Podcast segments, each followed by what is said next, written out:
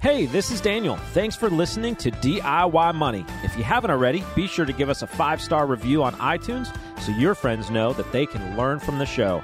Now, enjoy the show. Welcome in, ladies and gentlemen, to another edition of DIY Money. DIY Money. What's shaking, Daniel? What is shaking? Sports are kind of on the back burner this summer.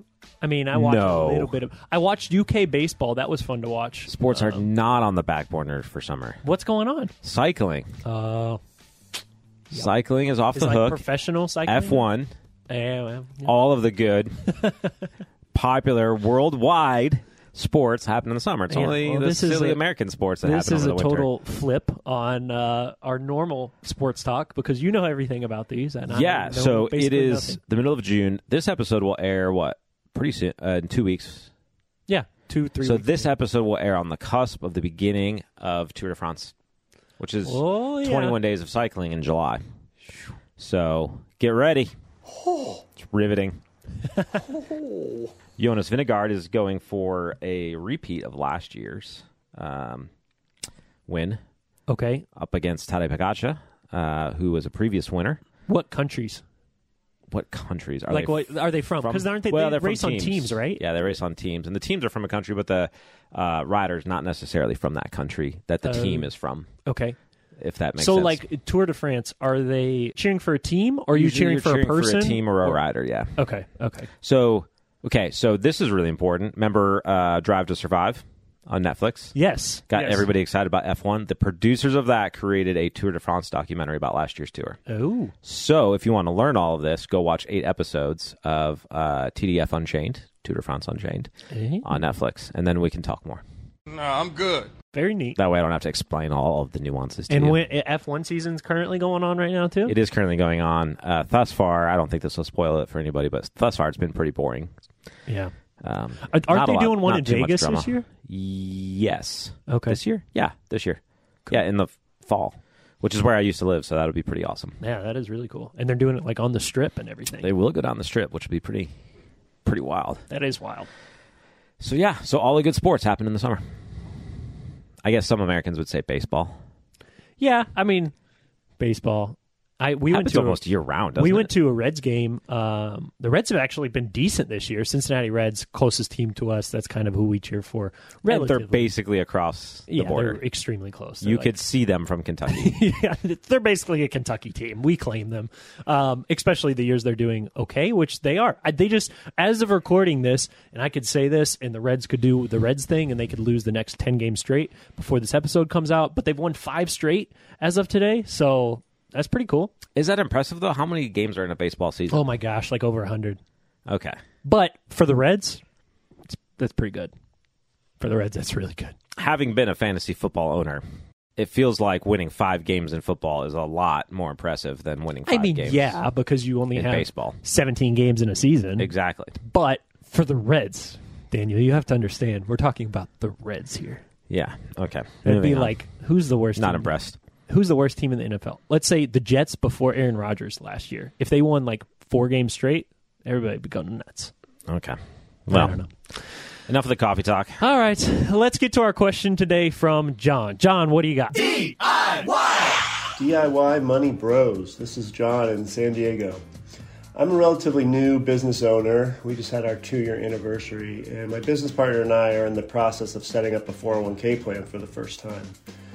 We obviously want to keep our costs low for the company and also provide a solid lineup of low cost investment options. In shopping around, it's been kind of interesting seeing how many 401k providers have terribly high fees. And so we've been doing quite a bit of research. One option we came across is a type of small business 401k plan that I wasn't even aware of the Pooled Employer Plan, or PEP. I'm curious to hear your thoughts on these types of 401k plans for small businesses, as they seem to be relatively new and there's not all that much information out there. Fidelity has one with low fees and a short list of index funds that seems to cover the bases for the most part. The idea of a, a PEP seems like a great way to simplify the 401k process and reduce costs and complexity for small businesses, but I'm wondering if there are any downsides.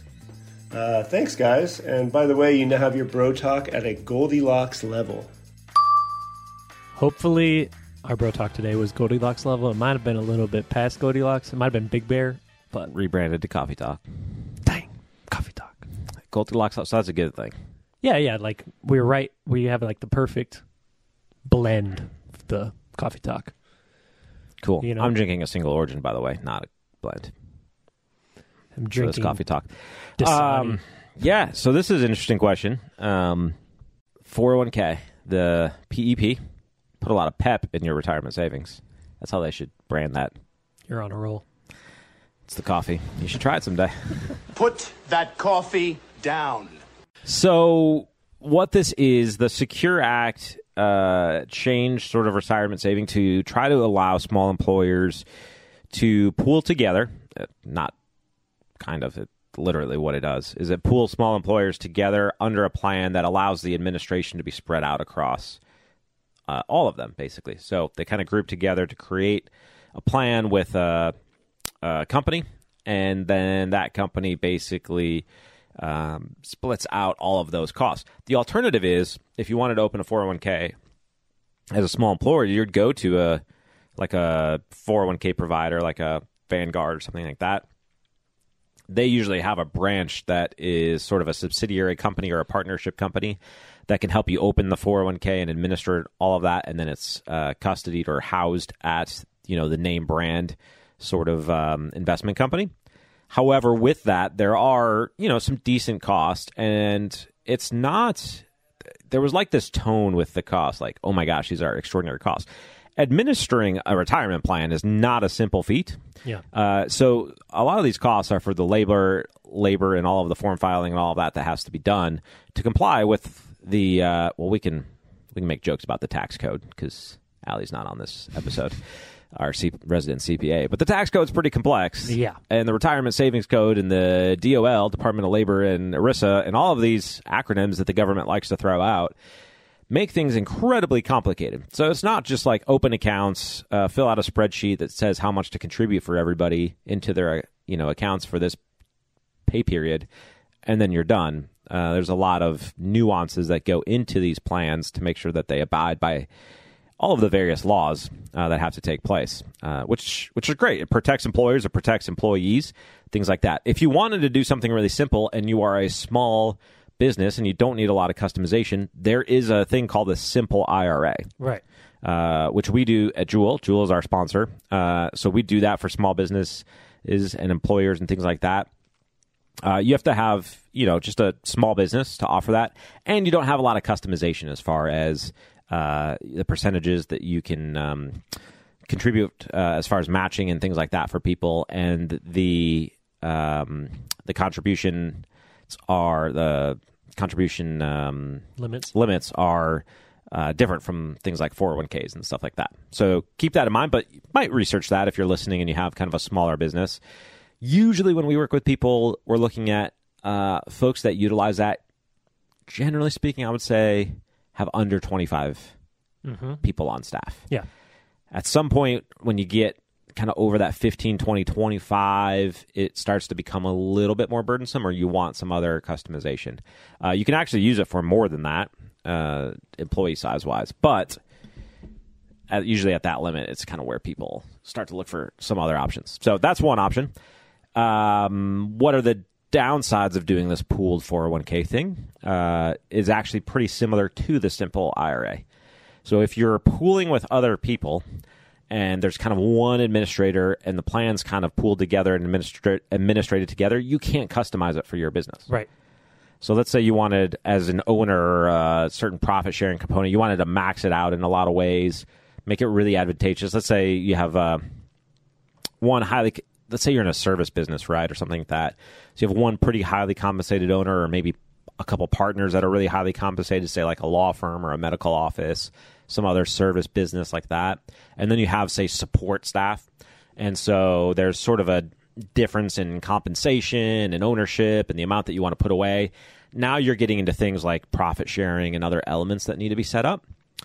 If you're doing that, then um, you need to look at some plan customization, and a pooled vehicle probably wouldn't Would not work, work you're going to have to have some plan designing that's customized to your business, things like that. Which means uh, you're going to have to work with an administrator one on one, and you're going to have to pay some fees because on the back end you're then able to save a lot, have some strategic tax deductions, things like that. So if you're a small business owner and you're running through all of these various questions on how to set up a plan, one, your financial life is probably complicated enough that you might actually need a financial plan for yourself. Two, that financial planner should assist in helping you talk to um, administrators and plan designers and stuff like that to set up a plan for your workplace. So, one of the things that we often talk about when you do financial planning it's like, oh, that's perfect for me. I figure out, you know, my retirement analysis, I figure out my tax situation, stuff like that. But if you're a small business owner, your financial planner should be helping you figure out what's also best for like how to make the business work for you as a business owner, an individual. Yeah. So yeah, I mean, just keep that in mind. Like holistic financial planning, that's part of what it does. Is go okay, you have this asset. The asset is your business. How do we make that work in your plan? Well, that asset that's a business might need to have, you know, a retirement plan that looks like this, and here's the option, and here's the various ways that that could work for you. Yeah, because there's a lot of different avenues to go. Um, thinking about this question and uh, thinking about John saying that is pretty fresh business. If it's just you and a partner or you and a spouse that are starting a business and you're kind of the only employees, what comes to mind initially is uh, a SEP IRA. So if it's just the two of you, a SEP IRA, a simplified employee pension, it's not really a pension. It works similar to kind of a, a simple IRA or a 401k plan, but it's a very, very simplified version of a 401k. And it really works best for kind of two individuals, a partnership, or um, spouse partnership that is starting a business and those are the only employees because that is an avenue to max out and they have higher contribution limits than a simple IRA so you can put quite a bit of money into a SEP. So when we work with clients, we do a lot of SEP IRAs. The second thing, like Daniel mentioned, simple IRAs. So if you do have some employees but you're not a bigger business, you're not you're not one of those massive businesses um, like you talked about 25 30 up to 100 or more people in your business then maybe a simple ira is the way to go. Um, you can provide matching. It can be an incentive for your employees and you can go in there and max out yours. I think the limits are about 13500 so less than a 401k plan but still offers you a nice way to put some money into retirement then above that, then you're talking about 401ks, potentially the pooled if you're comfortable with some of the downsides, or um, even more on a 401k plan. Now, the Secure Act 2.0 uh, that just came out at the end of last year added some more tax benefits that are some tax deductible things and credits um, that have come out for doing those type of plans but you really need to talk with someone and do some in-depth analysis of your business to see if that really makes the most sense or if you should utilize utilize a different plan like a simple or a SEP when you're setting up a plan and trying to save for retirement. But I applaud John for trying to do that. I think more and more whether it's employees or business owners, employees especially are going to be looking for businesses that provide some incentive for retirement we talk to very few people nowadays that work at a company that does not provide a match or does not provide any type of retirement plan. And when we talk to those folks, it's sometimes, hey, have you considered looking at another job that does offer this because it's a great benefit and incentive for your employees. So I do applaud you, John, for looking into it and start down that road. Bravo! Absolutely. And so I'll say something. If folks made it through our last episode, um, where we talked about kind of annuities and some nuances there, we talked about the fact that you can't look at any one piece of your financial plan in isolation, right? And so inherent in the question was like, okay, the fees are terrible. I will say this. Sometimes the fees are there because they're counteracting something that we're saving on the other side. Mm. So I was speaking this this week, last week, with uh, a plan administrator and working through the retirement savings plan for uh, somebody that we did some planning for. Uh, is a medical professional, uh, has his own LLC, stuff like that, high earner, and we have sort of a two layered plan approach set up and that means that there's some significant fees, right? Because there's two plans that have to be administrated. Administrated. You look at that and go, "Wow, the fees are are you know that's a lot that I'm paying in in fees, and that's not to us, that's to the administrator." However, the way that it's designed and, and, the fact that we have two separate plans that work in conjunction with each other allows him to save the target amount that he wants to save, but reduces the amount that he has to pay in self employment tax. And so, if we look at the amount he's saving in self employment tax plus the amount that he's able to put away for retirement to hit his goals, uh, and what that saves him in tax on the contributions, the total savings out of pocket minus the fees for the administration of the plans is still really, really, really yeah. significant. It's justified for sure. Yeah. So you have to look at all of those things as a holistic picture and go, okay, if I am paying the fees, what's the benefit I'm receiving for that? And sometimes paying those fees is very well worth it. So just keep that in mind. All right. Uh, I think we'll wrap it up there. John, thank you for the question. John sent his question in audio file to podcast at DIYmoney.org. That's podcast at DIYmoney.org. Um, keep sending us those questions. We're doing three episodes a week, as you can tell. I hope people out there like that and enjoy it. We've got a lot of positive feedback on that, but we need questions and we need good questions. Um, also, juniors, get us some juniors that can fill up the queue because those tend to get bumped up to the top. All right, friends, the secret to wealth is really very simple. Live on less than you make, invest the rest, do so for a very long time, make it a great one.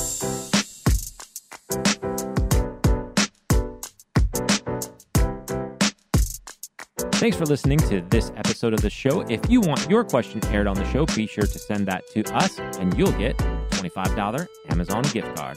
This show is for entertainment and educational purposes only and is not intended as personal financial advice. Before making any financial decision, please do your homework and consult a financial advisor as needed.